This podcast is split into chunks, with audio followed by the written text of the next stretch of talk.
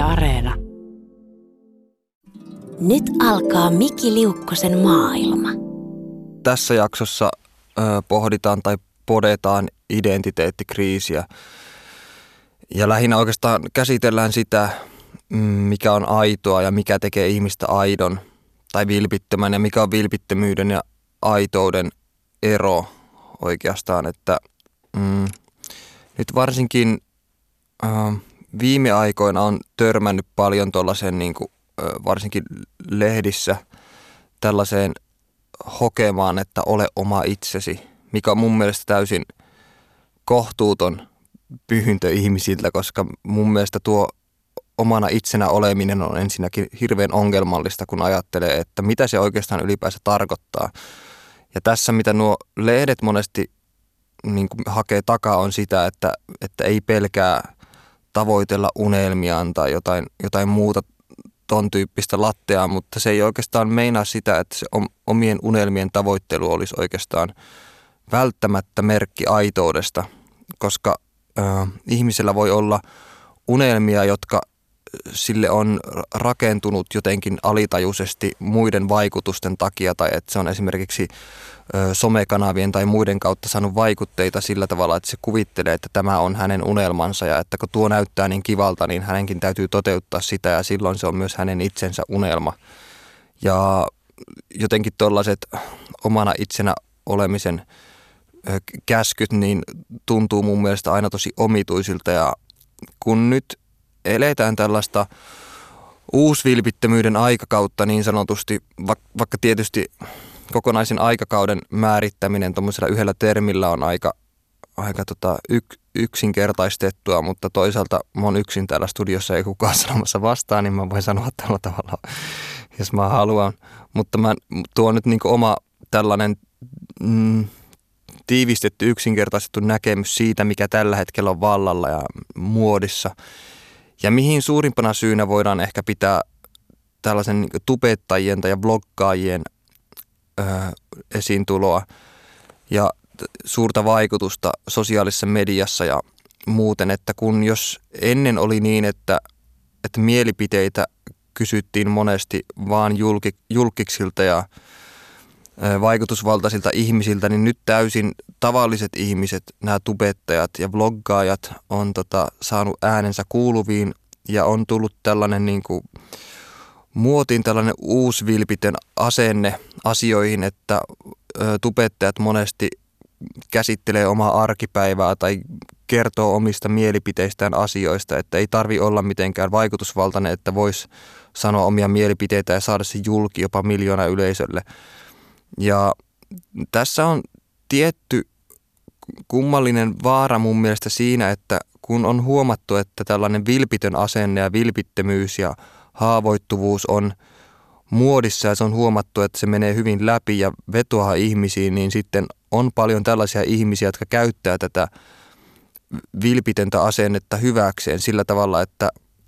että, että siinä niin lähtökohtana on se, että huomatkaa kuinka vilpitön mä oon ja kuinka avoin mä oon, jolloin lopulta se ö, tavoite, et, tai siis se että, että ollaan vilpittömiä, niin sen takana ei oikeastaan ole aito vilpittömyys, vaan siinä on sellainen oman edun tavoittelu ja sellainen, että on mukana tässä tietyssä liikkeessä tai tietyssä ö, toimivaksi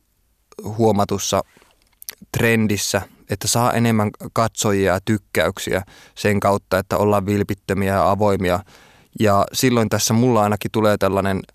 luottamusvaje, että kun nyt törmää paljon julkimoihin ja tubettajiin, jotka avautuu omista henkilökohtaisista ongelmistaan hyvin avoimesti, niin sitten mulla on aina, vaikka en mitenkään vähättele näiden ihmisten henkilökohtaisia ongelmia, niin mulla on jostain syystä aina hankala ottaa niitä ihan täysin tosissaan. Et, et mä aina ajattelen, että tässä nyt on jokin tällainen taustalla jokin muu tavoite, että se ei ole täysin aitoa ja että tavallaan se halu tulla tykätyksi on se päätoiminen moottori, mutta toisaalta on myös niin, että se halu tulla tykätyksi voi olla ihmisen vilpitön halu, että se ihminen on sellainen, että se haluaa tulla tykätyksi ja silloin se on aito siinä halussaan tulla tykätyksi, jolloin se on hyvin vaikea sanoa, että, että mikä, missä se raja kulkee. Mutta mulla esimerkiksi itsellä on aina ollut se ongelma, että mä en oikeastaan tiedä, kuka mä oon, jos se voi tiivistää näin. Että mulla on, kyse on aika paljon vuorovaikutuksesta siinä, siitä, että, että mä oon jatkuvasti niin kuin sosiaalisessa kanssakäymissä ihmisten kanssa tai sitten tai, tai yhteiskunta on määrittänyt jotain juttuja, mitkä on tullut osaksi mua tai ö, ö, erilaisissa tilanteissa eri ihmisten kanssa mä käyttäydyn eri tavalla, jolloin minussa on niin monta puolta ja eri kanavaa, jota mä tuon esille eri tavalla, että on vaikea sanoa, mikä niistä lopulta on omaa itseään, mikä on aitoa. Että ihmistähän tavallaan kerrostaloja, että koskaan ei voi olla kaikissa kerroksissa yhtä aikaa, vaan ihminen aina näyttää itsestään yhden kerroksen. Ja, mutta tietenkin tämä on silleen vähän tökerö metafora, että mikä siellä kuitenkin on siellä ytimessä, että mi, mikä on sitä aidointa, että ilman, ilman mitään rooleja, ilman mitään sosiaalisia normeja tai normien määrittelemiä ö, ulostulotapoja tai muita, että jos näistä kaikista pääsisi esille, niin mit, millainen se ihminen lopulta olisi. Että et tällainen niin kuin raaka aitous, tämmöinen täysin, niin kuin täysin aitona oleminen on vailla tällaista vuorovaikutuksen painetta – ja se tulee itsestään impulsiivisesti niin kuin aivastus ja pidättelemättä tai itku tai raivo tai onni. Ja monesti esimerkiksi itkemisen jälkeen ihmisillä on mm, parempi olo tai, tai raivokohtauksen jälkeen voi olla parempi olo pelkästään jo sen takia, että jokin tietty sisäinen muuri, jokin este tai patooma äh, hajoaa ja silloin ihminen tuntee monesti tällaisten voimakkaiden emotionaalisten purkausten jälkeen tiettyä mm, tällaista niin vapautuneisuutta tai, tai puhdistautumista, mikä monesti kertoo siitä, että tällaisten kohtausten, jos näin voi sanoa, niin niiden jälkeen tai niiden aikana on päästy lähelle jotakin alkukantaista primitiivistä osaa itsessä, mitä monesti tällaiset tietyt sosiaaliset suojamuurit ja muut, muut naamiot on peitellyt kaiken aikaa. Mutta m- miten ihminen pääsee varsinkin nykyaikana lähelle sitä, mikä on, mikä on niin omaa itseään, kun musta tuntuu, että nykyaikana se on edellistä tai entistä vaikeampaa jo pelkästään sen takia, että me eletään vahvasti tällaisen sosiaalisen median määrittelemässä kulttuurissa, jossa jokainen on esillä jollakin tavalla. Et, et siinä, siitä tulee myös sellaista itselle esiintymistä, myös yksinkin ollessa. Että esimerkiksi jos ihminen istuu yksin huoneessa, niin se on kuitenkin hyvin usein tekemissä jollakin tavalla – somessa ja antaa itsestään sinne sellaista ideaalikuvaa. Ja, tai, vai, tai vaihtoehtoisesti voi antaa vastakohtaista kuvaa, esimerkiksi sellaista tökerön avointa ja haavoittuvasta kuvaa, jo, jo, jolloin tavallaan silloinkin on kyse tietyn kuvan rakentamisesta yleisölle, että ollaan, ollaan anti-ideaaleja, missä on vähän samaa mentaliteettia kuin 90-luvulla syntyneessä tämmöisessä anti-fashion liikkeessä, jolloin te, tämmöistä rumuudesta pyrittiin tekemään muodikasta tai, tai oikeastaan ei muodikasta, vaan olla mahdollisimman epämuodikkaita, mutta sitten muotiliikkeet tarttu tähän, tähän tota, ö, ajatusmalliin ja manifestiin ja teki sitä muodikasta, jolloin se, mitä se alun perin tavoitti takaa, kääntyi itseään vastaan. Ja siitä rumuuden estetiikasta tuli lopulta sitten sellaista, mikä oli taas coolia ja markkinointikelpoista ja muuta, jolloin on, on vaikea sanoa, että, että kumpi on parempaa, antaa rehellisesti sitä ideaalikuvaa, rehellisesti valehdella vai sitten olla tavallaan tökerö ja haavoittuvainen, joka niin kuin näin päällepäin näyttää avoimelta ja vilpittömältä, mutta jo, joka on oikeasti vain paremmin peiteltyä vi, vilpillisyyttä loppujen lopuksi. Et, et, tavallaan monesti käy niin, että jonkin asian, minkä pitäisi olla itseään vastaan, tai siis olla jotain vastaan, niin kääntyy itseään vastaan. Ja, ja tässä mua kiinnostaa se, että kun nyt puhutaan uusvilpittömyydestä versus aitoudesta, niin mikä yhteys niillä oikeastaan on? Että jos pidetään tärkeänä sitä, että suhtaudutaan ei-ironisesti esim. perheeseen tai Jumalaan tai toisista välittämiseen, niin mitä tekemistä siellä loppujen lopuksi on aitouden kanssa – Totta kai tällainen suhtautuminen ö, vapauttaa tällaista epä, ö, etännyttävästä ironiasta ja esiintymisestä, mutta kuinka moni kuitenkaan todella tämä tulee taas tähän ydinkysymykseen, kuinka moni todella tuntee itsensä, kuinka moni on oma itsensä ja mitä se niin kuin tarkoittaa oikeastaan loppujen lopuksi, että, että, että kun, että kun jokainen on kuitenkin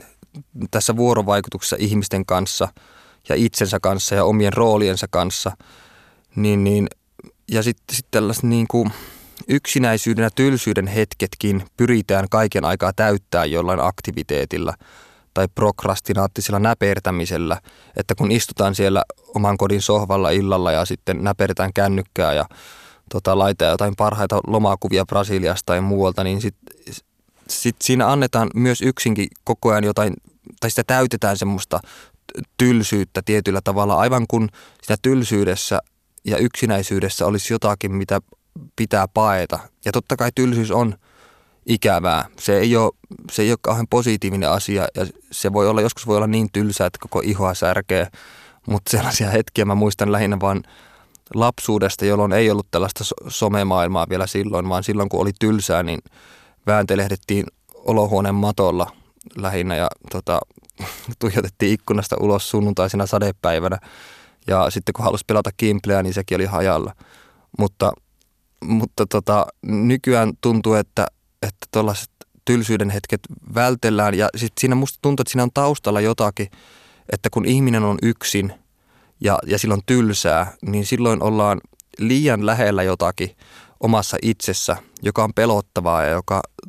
tuo itsestä esille jotakin semmoisia puolia, joita ehkä tämmöinen niin yksilö pyrkii välttelemään. Että jos pystyy sietämään tylsyyttä, niin on oikeastaan immuuni melkein kaikille sen jälkeen. Että siinä ehkä tuntuu, että tylsyyden alla on jotakin semmoista niin perieksistentialistista tuskaa tai sellaista kosmista yksinäisyyttä, joka on liian suurta ja pelottavaa ihmiselle, että se voisi kestää sitä. Ja sen takia ihmiset pakoilee sitä hyvin paljon, vaikka musta tuntuu, että tällaiset tylsyyden hetket olisi hyvä myös osata käyttää hyväksi sillä tavalla, että istuisi vaan – ja antaisi sen tylsyyden tulla ja menisi sinne sisälle sillä tavalla, että katsoisi, että mitä siellä on. Mitä on, jos ei koko ajan näperä jotain tai tee jotain muuta päästäkseen eroon siitä ja, toisaalta, ja toisin sanottuna oikeastaan eroon siitä, mitä on tai mikä on itsessä sisällä. Tämä on Miki Liukkosen maailma. Ihmiset on oikeastaan pääosin reaktiivisia, että ihmisten tunteita ohjailee ulkoiset tekijät. Että tota, to, tosi harva on, ö, voi olla vaikuttumatta muiden sanomisista tai yhteiskunnan ase, asettamista säännöistä tai, tai normeista. Ja, ja vaikka olisikin, niin sitten se on, tai ainakin luulisi olevansa, niin sitten siinä on monesti niin kuin alitajuisesti ihmiset ottaa vastaan tiettyjä käyttäytymismalleja. Ja jos niistä poikkeaa jotenkin, niin sitä voidaan pitää joko tällaisena niin kuin, erikoisuutena niin negatiivisessa mielessä tai sitten jonain aspergerisuutena tai autismina, jos näin voi kärjistää. Mutta sitten tällainen proaktiivisuus, että, että ihminen luottaa vaan niin omiin ajatuksissa muihin, niin se on mun mielestä aika harvinaista lopulta ihmissä ja, ja epäilyttävää, koska – siinä ehkä suurin ongelma on se, että kuinka moni lopulta voi luottaa siihen, että meidän omat päätökset ja ajatukset on todella meidän omia, eikä ne ole muodostunut lukuisten vaikutusten myötä siksi, mitä tämä kyseinen subjekti kutsuu minuudeksi. Vai, vai onko niin, että minuus on aina kasa ulkoisia tekijöitä, että sitä ei vaan pääse karkuun. Se on vuorovaikutusten ja ympäristön muodostama kimppu, jonka jokainen sitten oman psyykeen niin niin seulomana jäsentelee omalla tavallaan ja jota sitten tämä ihminen tuo ilmi omin artikulatiivisin keinoin, intonaation, elein ja niin edelleen. Ja se, miten tämä ihminen tuo tätä omaa minuuttaan tai mm, omaa persoonansa esille, niin se, se kertoo paljon sen ihmisen psyykestä ja temperamentista ja siitä, miten se jäsentelee näitä ulkoisia tekijöitä ja vuorovaikutusten ö, vaikutuksia tässä ihmisessä. Ja silloin siinä tulee myös tällainen, että tavallaan ö, vastuu tulee sille myös sille vastaanottajalle, joka ottaa vastaan tämän toisen ihmisen ulkoisen olemuksen sillä tavalla, että, että toinen ihminen myös tulkitsee sun omat ö, psyyken seulomat tämmöiset vaikutukset oman psyykeensä läpi, jolloin sitten lopulta sitä tulee semmoinen monimutkainen suma, että kumpikin oikeastaan käsittää asiat omalla tavallaan, eikä tuu toisiaan koskaan täysin kohti. Että se, semmoinen aitous menee koko ajan vaan kauemmas ja kauemmas ja sitten tavallaan pyöritään koko ajan sen ytimen ympärillä. Että mm, pa, kyse on aika, aika pitkälti puhetaidosta mun mielestä ja, ja nyt näin niin kirjailijana varsinkin sanojen käyttö on mua erityisesti askarruttanut tosi paljon. Et esimerkiksi filosofi Ludwig Wittgenstein sanoi, että ei ole suurempaa tuskaa kuin yksilön tuska, mikä vaikutti muuhun silloin, kun mä tuon lauseen luin joskus lukioiässä, niin aika suuresti, koska se heläytti musta jotain sellaista, mm, jotain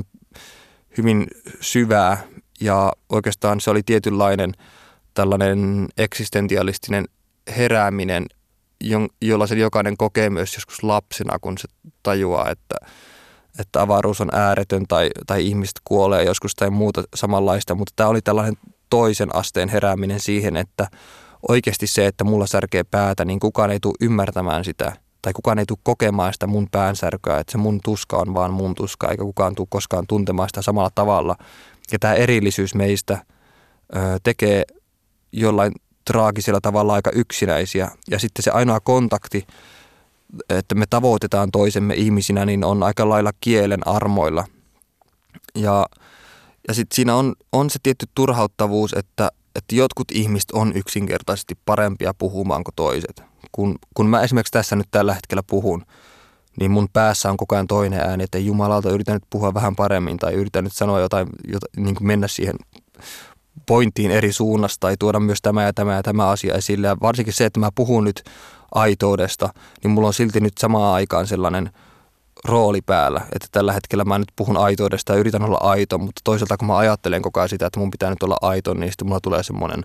rooli päälle, että mä nyt tota, yritän olla mahdollisimman alasti tässä. En ole alasti studiossa tällä hetkellä, mulla on takki päällä, mulla on hiton kuuma, mutta täällä niin periaatteessa niin se kyse on siitä, että, että mm,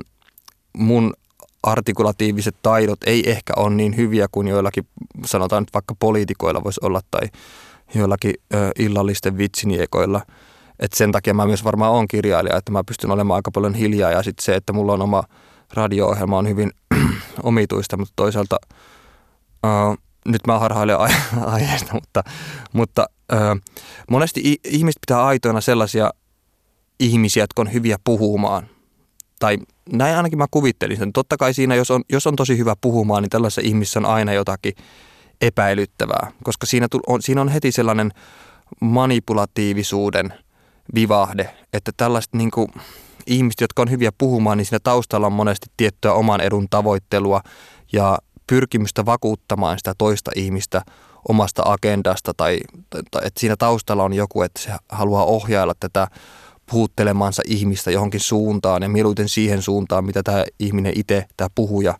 hakee takaa. Ja tämä tuo tietenkin mieleen heti jotkut ö, poliitikot tai diktaattorit, jotka on kuuluisia ö, loistavista puhetaidoista, tai ainakin ne, jotka on päässyt pisimmille, niin on, on, on siinä älyttömän hyviä. Ja eli lopulta ö, kyse on aika pitkälti puhetaidosta ja kommunikaatiosta siinä, miten ihmiset käsittää jonkun ihmisen aitona. Että jos joku puhuu huonosti, niin siinä on monesti heti sellainen vivahde, että, että, että ei, ehkä sellainen vivahde, että tuo ei ole aito,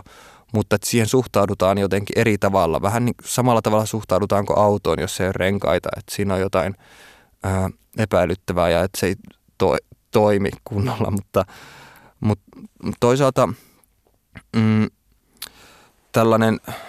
niin kuin asiasta kukkaruukkuun itselle valehtelu on yksi olennaisimpia inhimillisyyden piirteitä. Et se, se, miten me ajatellaan itsestä, niin siihen on vaikuttanut niin monet tekijät alitajuisestikin, että, että, että on vaikea, vaikea sanoa, että, että mikä on oikeastaan sitä omaa itse, mikä on omaa ajattelua. Että mulla on esimerkiksi käynyt sillä tavalla, että, että jo, ö, yksi kriitikko kirjoitti yhdestä mun kirjasta, että, että Liukkosella on liiallista taipumusta hassutteluun kirjoissaan. Ja kun mä aloin kirjoittaa seuraavaa kirjaa, niin mä huomasin, että mä vahingossa tietämättäni olin jättänyt pois kaikenlaisen hassuttelun, vaikka se oli mulle täysin, niin kuin, se oli niin kuin mun juttu ja semmoinen, mistä mä nautin aidosti. niin sitten mä huomasin vasta jälkeenpäin, että mä olin vältellyt sitä pelkästään sen yhden kriitikon sanomisten takia. Ja silloin mä olin etääntynyt omasta itsestäni. Ja, ja vaikka mä en koskaan tavannut tätä kriitikkoa tai muuten, niin se kuitenkin kummitteli tämä kriittinen haamu mun niskan takana koko ajan hönkimässä siellä. Ja sitten mun piti palata sen kässärin alkuun ja kirjoittaa uusiksi, lisätä sinne ne mun oikeasti haluamat asiat ja mä tunsin heti oloni paljon paremmaksi. Ja kirjallisuudessa oikeastaan on myös se yksi hyvä puoli, että, että ja, ja taiteessa oikeastaan ylipäänsä, että silloin pääsee monesti lähelle sellaista ylisanallista yhteyttä, mikä ei yleensä onnistu ihmisten välisessä kommunikatiivisessa kanssakäymissä siinä mielessä, että no, kirjailijana esimerkiksi on se hyvä puoli, että lauseita ja sanoja voi hinkata niin kauan kuin haluaa, kunnes lopulta saa sanotuksi tai tiivistetyksi jotain sellaista, mitä voidaan pitää olennaisena. Ja se, että se, mikä on olennaista, niin sitä ei tarvitse välttämättä edes tietää, koska se pointti on siinä, että sitä ei voi pakosta sanoa ääneen. Että kyse on siitä, että pystyy löytämään ne sanat, ne sanaparit tai ne lauseet, jotka johdattaa lukijan sille tasolle, mistä ei oikeastaan voi puhua. Että se tärkein on aina siellä rivien välissä. Ja parhaat kirjat on muutenkin semmoisia, joita ei ole vielä kirjoitettu. Että aina kun aletaan, pyritään tiivistämään tai selittämään jotakin asiaa, niin se monesti menee heti ohi sen asian. Että totta kai me voidaan puhua ymmärrettävästi ja, ja tuoda esille asioita mahdollisimman napakasti, mutta mulla on aina itsellä henkilökohtaisesti ollut sellainen fiilis, se ei koskaan lopulta tiivistä jotain täysin olennaista, että se olennaisuus on yleensä siinä, mikä, mikä jää sanomatta tai mitä on hyvin vaikea ilmaista tai jos sitä yrittääkin ilmaista, niin se menee heti mönkään. Et, et tästä, tästä, tämän takia varmasti musiikki tai kuvataide, tällaiset ei-sanalliset taiteen muodot on – on myös jollain tavalla mm, ki- kirjallisuuden, no ei nyt yläpuolella, mutta niissä on tiettyjä parempia ö, tavallaan ulottuvuuksia siinä mielessä, ne ei ole riippuvaisia sanoista, vaan pelkästään kokemusmaailmasta. Mutta sitten siinä on myös se ö, huonompi juttu, että, että tavallaan kun siinä on niin paljon annetaan pallo sille katsojalle tai kuulijalle, että se, se toisen tulkinta siitä on paljon enemmän ö, oman, oman psyyken ja oman näkemyksen varassa kuin kirjallisuudessa, jolloin no, totta kai silloinkin on oman psyyken ja näkemyksen varassa asiat, mutta kuitenkin siinä on, ihmiset käyttää sanoja ja sanat tarkoittaa asioita. Kun sanoo auto, niin ihmiset ajattelee autoa eikä kirahvia tai muuta, että se on tavallaan silloin silloin paljon selkeämpää ja jotenkin suoraviivaisempaa, kun taas kuvataide on monesti paljon abstraktimpaa. Ja, ja musiikki myös mutta niissä on se ylisanallisuuden hienous on niissä se, että, että tavallaan ne voi mennä lähemmäs kuin kirjallisuus niin asioita, joita, joissa sanat taas jää vajaiksi. Ja oikeastaan uusi vilpittömyys on, kun siitä puhutaan, niin sehän on oikeastaan taiteellinen suuntaus, että siitä nyt alettiin puhumaan ymmärtääkseni 80-luvulla vastalauseena tällaiselle postmodernille ironialle, jolloin kaikkeen suhtauduttiin vähän silleen etännyttävästi ja ja ironisesti, jolloin lopulta mitään ei oikeastaan otettu tosissaan tai, tai kaikkeen niin annettiin sellainen ö, virnistys siihen päälle sillä tavalla, että, että sellaista sentimentaalisuutta pidettiin niin kuin, no, sentimentaalisena, että sentimentaalisuus ylipäänsä oli kirosana ja sitä pidettiin naivina ja typeränä ja ei-älyllisenä. Että jos tavallaan ajatellaan, että uusi vilpittömyys voisi meinata sitä, että kirjoittaa tarinan siitä, että lapsuuden joku lemmikki pupu kuoli ja kirjoittaa sitä mahdollisimman koskettavasti, niin se olisi ollut postmodernisteille aika naurettavaa. Tai sitten jos ne olisikin kirjoittanut aiheesta, niin ne olisi kirjoittanut se hyvin eri tavalla kuin uusvilpittömyysliikettä edustavat taiteilijat. Mutta siinä tavallaan on, uusvilpittömyydessä on se hienous, että, että annetaan arvo semmoisille aidoille inhimillisille tunteille. Että ei pelätä sitä, että ollaan siirappisia tai, tai naurettavia tai, tai naiveja – koska nämä naivit ja siirappiset ja sentimentaaliset asiat on kuitenkin niitä, mikä kaikkia ihmisiä lopulta yhdistää, kun taas postmodernismi monesti kompastuu omaan älyllisyyteen ja akateemisuutensa, eikä se oikeastaan kerro in, ihmisyydestä tai inhimillisyydestä juuri mitään, vaan se on, se on niin älyllistä, kun taas uusvilpittömyys antaa sijaa sellaiselle, mihin kaikki voi samaistua ja se on siinä mielessä universaalimpaa. Ö, tosi harva ihminen oikeastaan varsinaisesti ajattelee asioita jos siinä mielessä, että jos, että jos joku kysyy, kysyy esimerkiksi multa mi- mielipidettä, on, on se mun vastaus, minkä mä sanon, niin se voi olla ihan täysin erilainen riippuen siitä, millainen mun mieliala sillä hetkellä on. Että esimerkiksi, tai mun, mun näkemys siitä sillä hetkellä on, että esimerkiksi jos mä oon väsynyt tai, tai nälkäinen tai muuta, niin se mun vastaus on silloin täysin erilainen kuin jos mä olisin ollut paremmalla tuulella, jolloin tavallaan se, mitä mä sanon toiselle ihmiselle, niin se voi vaikuttaa niin monella tavalla ja, tunte, ja sillä voi olla tuntemattomia ja ennustamattomia seurauksia, että se voi aiheuttaa sellaisia reaktioita, mihin mä en ole ollenkaan varautunut ja jotka antaa musta ihan eri kuvan kuin mitä mä olisin alun perin halunnut. Ja t- tavallaan mä oon silloin öö, jälleen kerran tekemissä tietyn tällaisen kommunikatiivisen monimutkaisuuden kanssa, että kun mä en pysty pysty tuomaan itsestäni sitä kuvaa, mitä mä haluan, varsinkin tämmöisessä nopeassa tilanteessa, jossa kysytään yhtäkkiä, että hei, mitä mieltä sä oot ruuhkapussista tai mitä mieltä sä oot uudesta Twin Peaksista ja muuta. Ja sitten mä vastaisin äkkiä, että ja sitten sit se vaikuttaa toisen ihmisen näkemykseen mahdollisesti musta. Vähän riippuu tietenkin ihmisestä. Jos on läheinen ihminen, niin se vaikuttaa siihen eri tavalla kuin jos se olisi vaikka toimittaja, jolloin se unohtaa sen haastelun aika pian sen jälkeen ja sitten viikon päästä se lehti on jossain hiekkalaatikossa tai muuten, eikä kukaan enää muista sitä, joten sille kaasti väliä, mutta siellä omassa mielessä ainakin elämään, varsinkin mulla, koska mä en pysty pääsemään eroon tuollaista asioista. Tämä on Miki Liukkosen maailma. Jos mietitään nyt sitä, että mi, mikä, millainen on aito ihminen oikeastaan loppujen lopuksi, niin aitona ihmisenä voisi pitää tällainen tiivistettynä, kiteytettynä sellaista, joka seisoo omien arvojensa ja mielipiteidensä takana – eikä pelkää tuoda niitä julki. Ja mm, toisaalta se, että, että niitä pelkää tuoda julki, niin se ei poista sitä aitouden mahdollisuutta, koska joku voi olla yksinkertaisesti ujo tai muuten, mutta, mutta tällainen niin välinpitämättömyys muista on aika olennaista monesti. Ja, mutta siinä on se ongelma, että tämä välinpitämättömyys monesti johtaa siihen, että se voi johtaa oikeastaan – tietynlaiseen kusipäisyyteen ja että missä menee se kusipäisyyden raja, että milloin sä oot vaan pelkästään ikävä ihminen ja sun kanssa on vaan hankala olla ja sitten sä perustelee sillä, että no hei mä oon vaan aito ja mä en vaan välitä mistään mitä kukaan musta ajattelee. Se on, se on myös aika ö, ongelmallinen si, siinä mielessä, että, ö,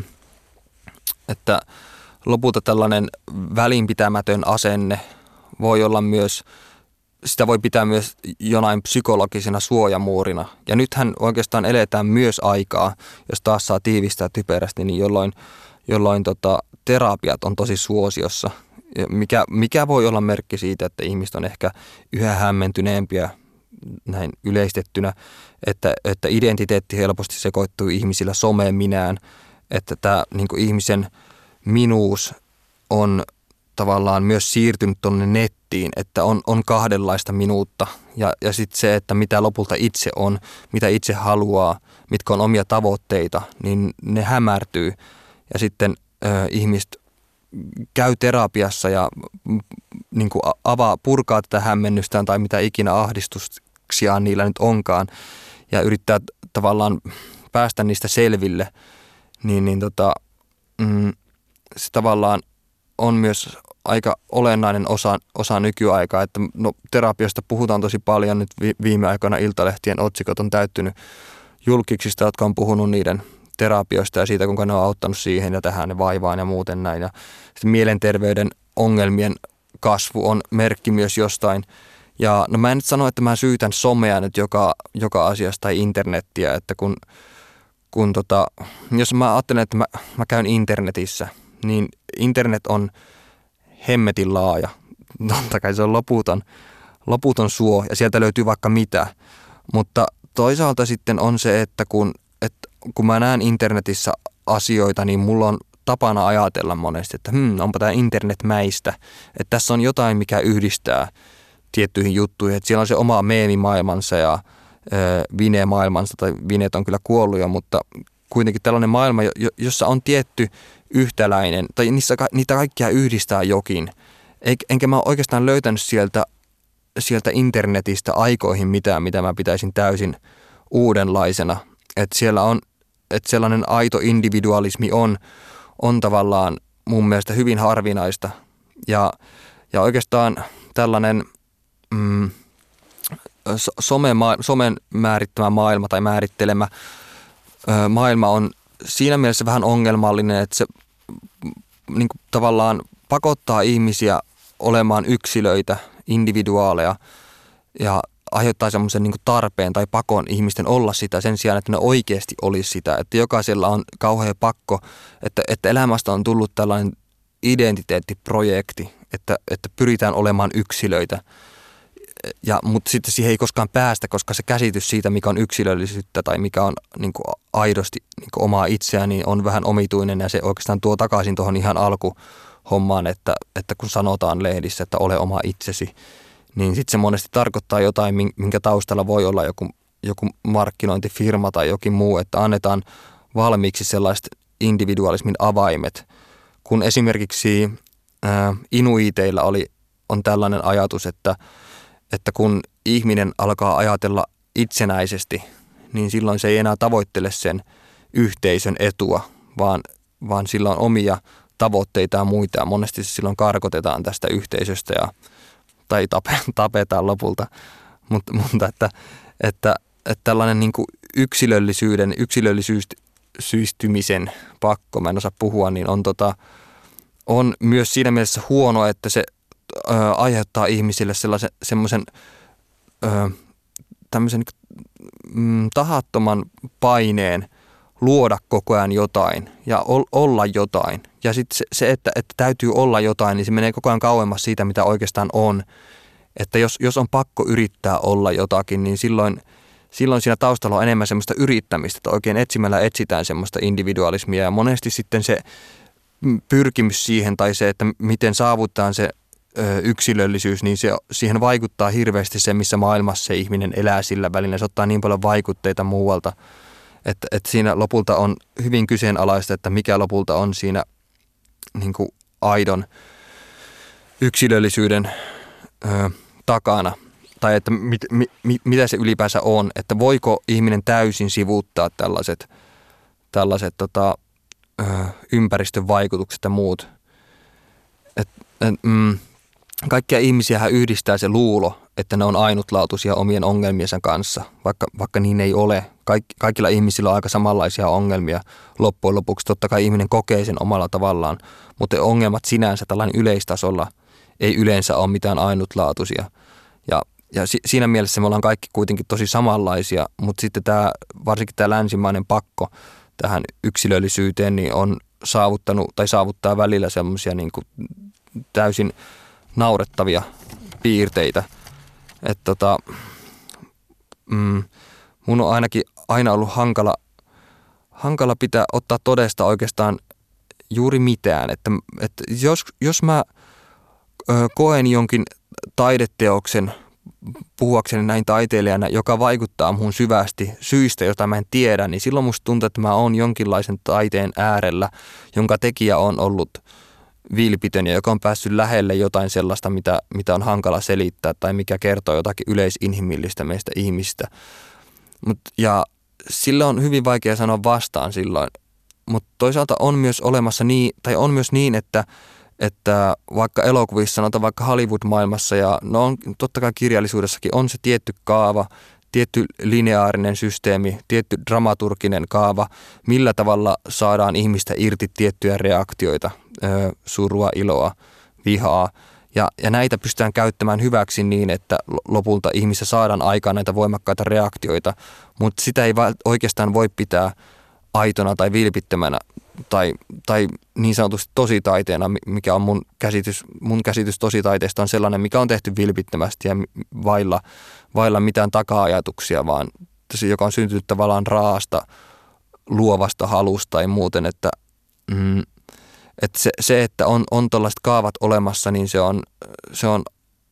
aika, aika surullista ja myös aiheuttaa minusta semmoisen ehkä vähän ylimielisenkin suhtautumisen tällaisiin niin Hollywood-leffoihin jo etukäteen, että, että tässä on varmasti, tämä ei voi olla hyvä, että tämä on kirjoittanut 20 ammattikäsikirjoittajaa, jotka on pyrkinyt siihen, että aiheuttaa ihmisissä tietty reaktio. Ja sitten olla vähän tavallaan jo tekemissä jälleen kerran semmoisen tietyn oman edun tavoittelun kanssa ja, ja tässä tapauksessa rahallisen tulon kanssa ja lipunmyyntien kanssa tai muuten, että se ei, se ei ole sillä tavalla niin kuin, mm, pyyteetöntä tai autenttista, että jos, jos jokin taide on oikeasti uh, täysin vilpitöntä, niin silloin sillä ei ole mitään taka-ajatuksia oikeastaan mun mielestä, että siinä ollaan täysin irrallaan kaikista ö, toiveista tai pyrkimyksistä sinänsä, että, että se, että pyritään kirjoittamaan vaikka ö, sodasta tai rakkaudesta, niin, niin se voi olla lähtökohta, mutta se, miten sitä lä- lähestyy, on mun mielestä hyvin paljon sen taiteen tekijän hartioilla, että miten se, miten se pystyy tuomaan sen ilmi niin, että siinä ei ole ollenkaan mukana minkäänlaista, minkäänlaista toista näkökulmaa tai tavoitetta, että, että ollaan mahdollisimman uskollisia sille omalle visiolleen. Ja kun mä monesti yritän ö, selittää jotakin asiaa, niin mä aina huomaan sen, että mä menen koko ajan sitä asiasta kauemmas ja kauemmas ja kauemmas.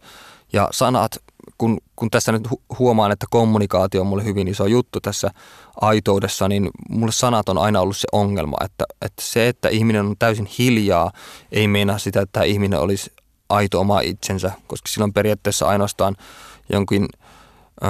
vaikenemisvalan sopineet askeetikot olisi ainoita vilpittömiä aitoja ihmisiä koko maailmassa, mutta totta kai voi olla ö, vilpittömän tai aidon pinnallisia ihmisiä esimerkiksi, jotka on omia itseänsä siinä omassa pinnallisuudessaan, joka on mm, aika, aika mielenkiintoista oikeastaan siinä mielessä, että se, se aitous ei aina meinaa sitä, että täytyisi, täytyisi olla jotenkin lapsenomainen tai muuten. Että esimerkiksi lapsia ja eläimiähän pidetään yleensä aitoina, koska niillä on semmoinen, miten ne operoi maailman kanssa, niin se on jotenkin välitön ja muuten. Et, mm, musta tuntuu, että no tuo eläinesimerkki on ehkä kaikkein helpoin, mutta toisaalta jos, jos eläimet olisi, äh, jos niillä olisi enemmän tietoa yhteiskunnasta tai, tai elämästä, tai jos ne olisi tietoisia siitä, että tulee kuolemaan tai muuta, niin musta tuntuu, että eläimetkin voisi aloittaa omia blogeja tai muuta, ja sitten lopulta ne olisi myös siinä tilanteessa, että nekin olisi aika valheellisia, mutta mä en oikeastaan haluaisi, että mun kotona olisi ö, vloggaaja kissa tai muuta, se olisi aika, aika kammottavaa varmasti. on tuo, ö, tuottaja on laittanut mulle tänne kysymyksiä sähköpostiin ja mulla on tämä kännykkä tässä nyt kädessä. Tässä on ensimmäinen on tällainen, että vuorovaikutus ja minään aitous, minään roolit. Um, Tuossa to, on ehkä se, se mielenkiintoinen juttu, että tavallaan mä en tiedä minkä takia pitäisi löytää ne tavallaan parhaat tai järkevimmät puolet itsestä kuin se, että, että löytää parhaat puolet itsestä tai muuten, niin musta tuntuu, että siinä rajataan myös pois jotain muuta, että pyritään – antamaan itsestä myös silloin tiettyä kuvaa. Että se, se, että ollaan aitoja, niin siinä aitous on monesti sitä, että ei olla edes tietoisia tuollaista asioista, mikä on tietenkin älyttömän vaikeaa, koska kaikki ihmiset on koko ajan tietoisia omasta itsestään ja on kuitenkin oman mielensä ja omien mm, tarpeidensa vanki. Ja toinen kysymys on oikeastaan, että onko itsessä viihtyminen aitouden merkki? Jos on, miksi meitä ajetaan kasvun ja kehityksen nimissä epämukavuusalueelle. It, itsessä viihtyminen sinänsä ei, ei välttämättä ole aitoinen merkki sinänsä, vaan se voi olla myös sellaista laiskaa tyytyväisyyttä, mikä, mikä poistaa kaikki epämukavat asiat ympäriltään, eikä suostu näkemään mitään muuta sen, sen takia, että, että ehkä pelkää jotain paljastuvan itsestään tai muuten. Että, että monesti voi olla kyse siitä, että ihminen yksinkertaisesti pelkää olla aito tai pelkää olla vilpiten, koska pelkää sitä, että joutuu konflikteihin tai että sua ei hyväksytä sellaisena kuin sä oot, mikä on varmasti tosi monella se yksi ö, tavallaan olennainen tekijä sen kanssa, että, että että ottaa näitä rooleja ja antaa sitä tiettyä ideaalikuvaa itsestä ja, ja puhuu tietyllä tavalla ja puhuu eri ihmisten kanssa eri tavalla ja tavallaan puhuu eri ihmisten kanssa sen mukaan, miten näkee, että se toinen ihminen ehkä toivoisi sun puhuvan tai näkemään, että voi olla hiljaa tietyssä seurassa tai tosi puhelias tietyssä seurassa tai vitsiniekka tietyssä seurassa tai por- provokatiivinen tietyssä seurassa. Että, että tavallaan semmoinen mm, äh, itsessä viihtyminen, niin siinä on – Siinä on semmoista oblomovilaista äh, laiskuutta esimerkiksi, että, että mulle siitä tulee lähinnä mieleen ihminen, joka makaa sängyssä ja äh, kaataa spagettia suuhun ja, ja, ja nukahtaa sitten ja nukkuu 14 tuntia ja eikä, eikä näe oikeastaan minnekään elää laput silmillä koko ajan. Että semmoinen, äh, mä oikeastaan näen, että kärsimyksen hyväksyminen ja inhottavien asioiden kohtaaminen on olennainen osa sitä oman minuuden kohtaamista myös, että se, että mitä, se, että mitä ihminen pakenee, niin on myös kertoo siitä, millainen se ihminen lopulta on. Että miksi, miksi se pakenee tästä tietystä asiasta, niin siinä voi olla taustalla jotain, mikä kertoo sitä ihmisestä. Ja tässä myös on, on se, miksi terapiat voi olla niin suosittuja, että, että terapiassa monesti puhutaan siitä, että, että, että mitä sä pakenet tai kelle sä esiinnyt tai että mi, mi, miksi sä puhut näin ja miksi sä kiertelet näin ja miksi sä teet tätä, että, että me enemmän sinne omaan itse ja muuhun. Ja jälleen kerran se on edelleen paradoksi siinä, että, että minä oman itse ja sitten kun sanotaan, että en mä tiedä kuka mä oon oikeastaan, kun mut on rakennettu tämmöistä ympäristövaikutuksesta ja kaikista mahdollista sosiaalista tilanteista, että lopulta se, että mä en ole ollenkaan noista ö, tietoinen tai ö, mitenkään vaikuttunut, niin mitä jää jäljelle ihmistä silloin? Että onko se ihminen oikeastaan vaan sellainen, pitäisikö se olla sellainen paluu, paluu luontoon tyyppinen ö, russoolainen tilanne, että, että että ollaan täysin yhteiskunnan ulkopuolella ja välittämättä mistään ja eletään pusikoissa ja syödään lehtiä tai jotain käpyjä. Että se, mä, mä en oikein tiedä, että onko, se, onko sekään oikeastaan välttämättä vastaus mihinkään. Ja toisaalta se, että haetaan takaa tällaista aitoutta, niin, niin lopulta voi myös olla niin, että, että onko sillä kauheasti väliä. Että jos ihminen ei ole aito, niin ei sitten ole. Että musta alkaa tuntua, että tuo aitous on jo niin mahdoton käsite ja niin riippuvainen monesta asiasta ja niin monimutkainen ja hämmentävä juttu muutenkin, että pelkästään siitä puhuminen tällä hetkellä saa mut ihan raivon partaan melkein, vaikka se, sitä ei ehkä kuule mun äänestä, mutta tämä on mun raivokkain ääni, mistä, mikä musta lähtee. Niin, niin tota, se voi olla myös niin, että tämä on enemmänkin filosofinen kysymys, joka ei koskaan koskaan välttämättä ratkea, joka menee vaan monimutkaisemmaksi, mitä enemmän sitä puhuu. Ja se, että, että ei välitä ollenkaan muiden mielipiteistä ja on, tä, käyttäytyykö mikäkin ääliö koko ajan tai, tai niin kuin haluaa itse käyttäytyä, niin, niin sekään ei oikeastaan mm, ratkaisu mihinkään, vaan niin kuin sanoin aiemmin, niin sekin voi olla suojamuuri tai, tai oikeastaan isompaa pakoilua kuin jo, jonkinlainen somekäyttäytyminen tai tietyn identiteetin ottaminen tietyissä tilanteissa. Että jos vaan hyväksyy sen, että ei pysty olemaan täysin aito koskaan, vaan on täysin ö, riippuvainen tilanteesta ja siitä, että miten niihin reagoi ja reagoi eri tilanteisiin eri tavalla, niin jos sen hyväksyy, niin musta tuntuu, että voi olla, olla myös tietyllä, tietyssä mielessä onnellisempi kuin silloin, että yrittää väkisin päätä seinää hakkaamalla olla, olla jotain niin kuin täysin ainutlaatuista, koska kukaan meistä ei loppujen lopuksi ole niin ainutlaatuinen tai niin kuin lauletaan, että jokainen ihminen on laulun arvoinen, niin sit se, on, se on periaatteessa vähän huijausta se laulu. Siinä mielessä ei mun mielestä ihan jokainen ole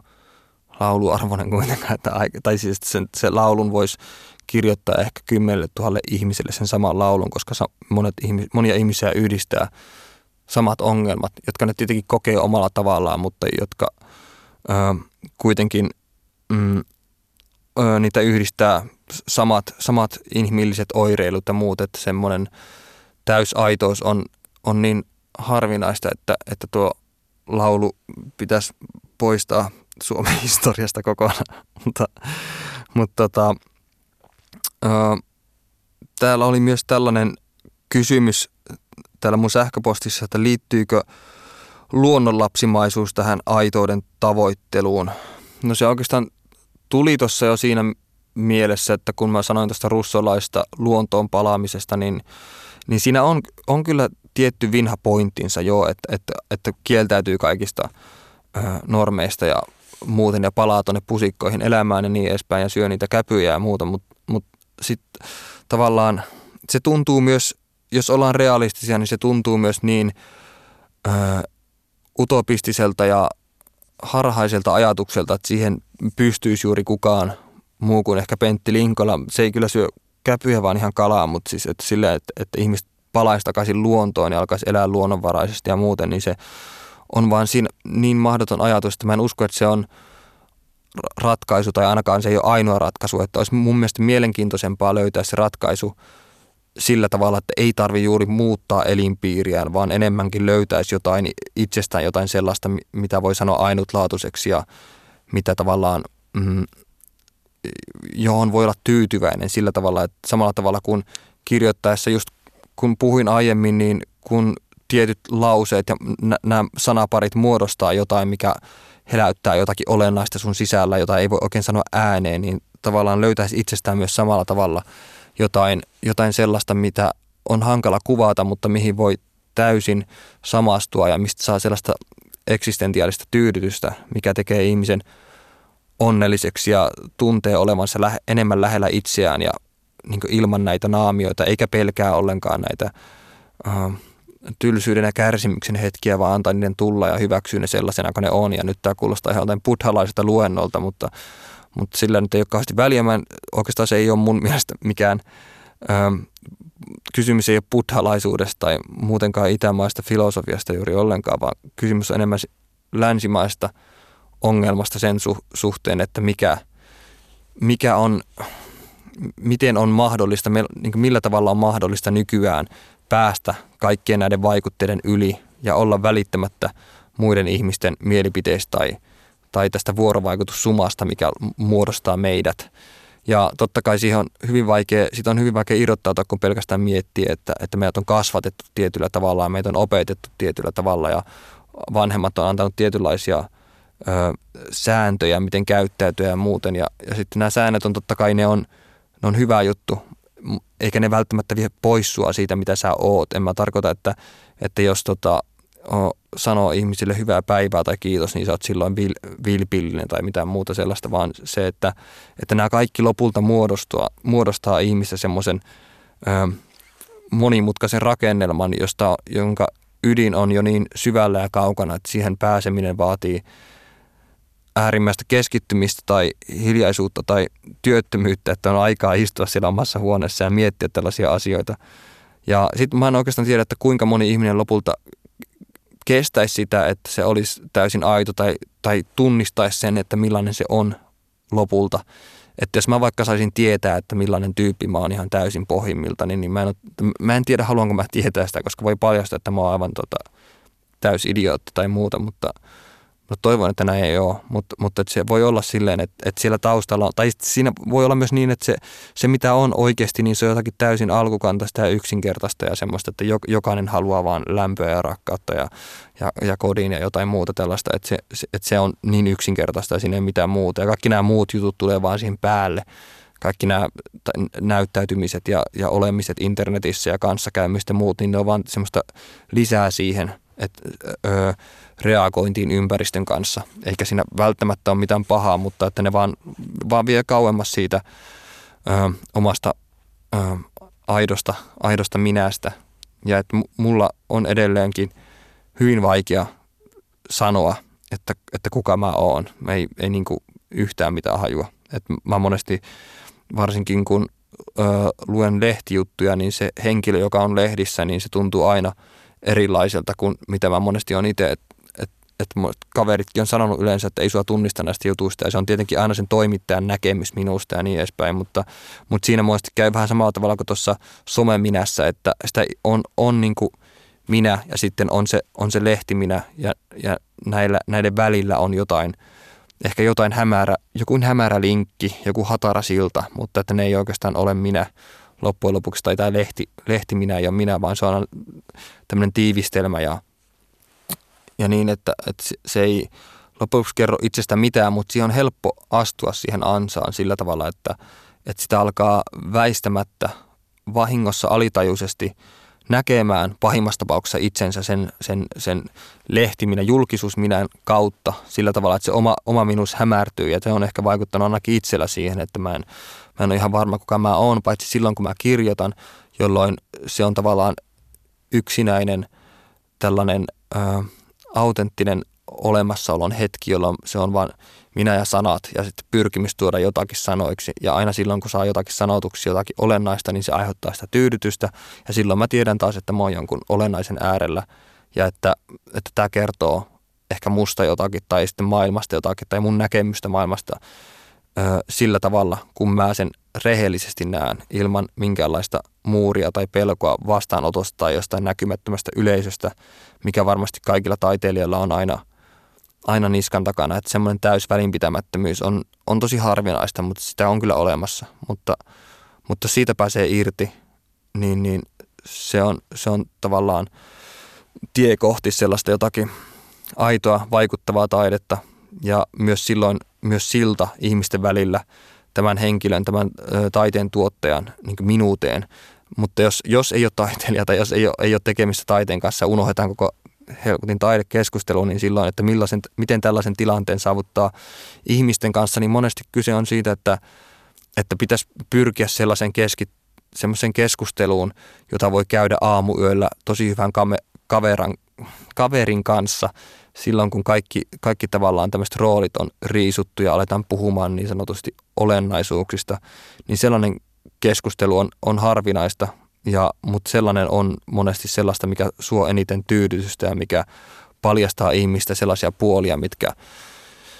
mitkä on koskettavia ja joita voi pitää niin inhimillisinä, että ne paljastaa molemmista ehkä tahattomastikin jotain sellaista, mikä ainakin väläyttää sitä niiden omaa minuuttaa näistä, mikä on kaikkien niiden roolien alla. Tämä oli Mikki Liukkosen maailma.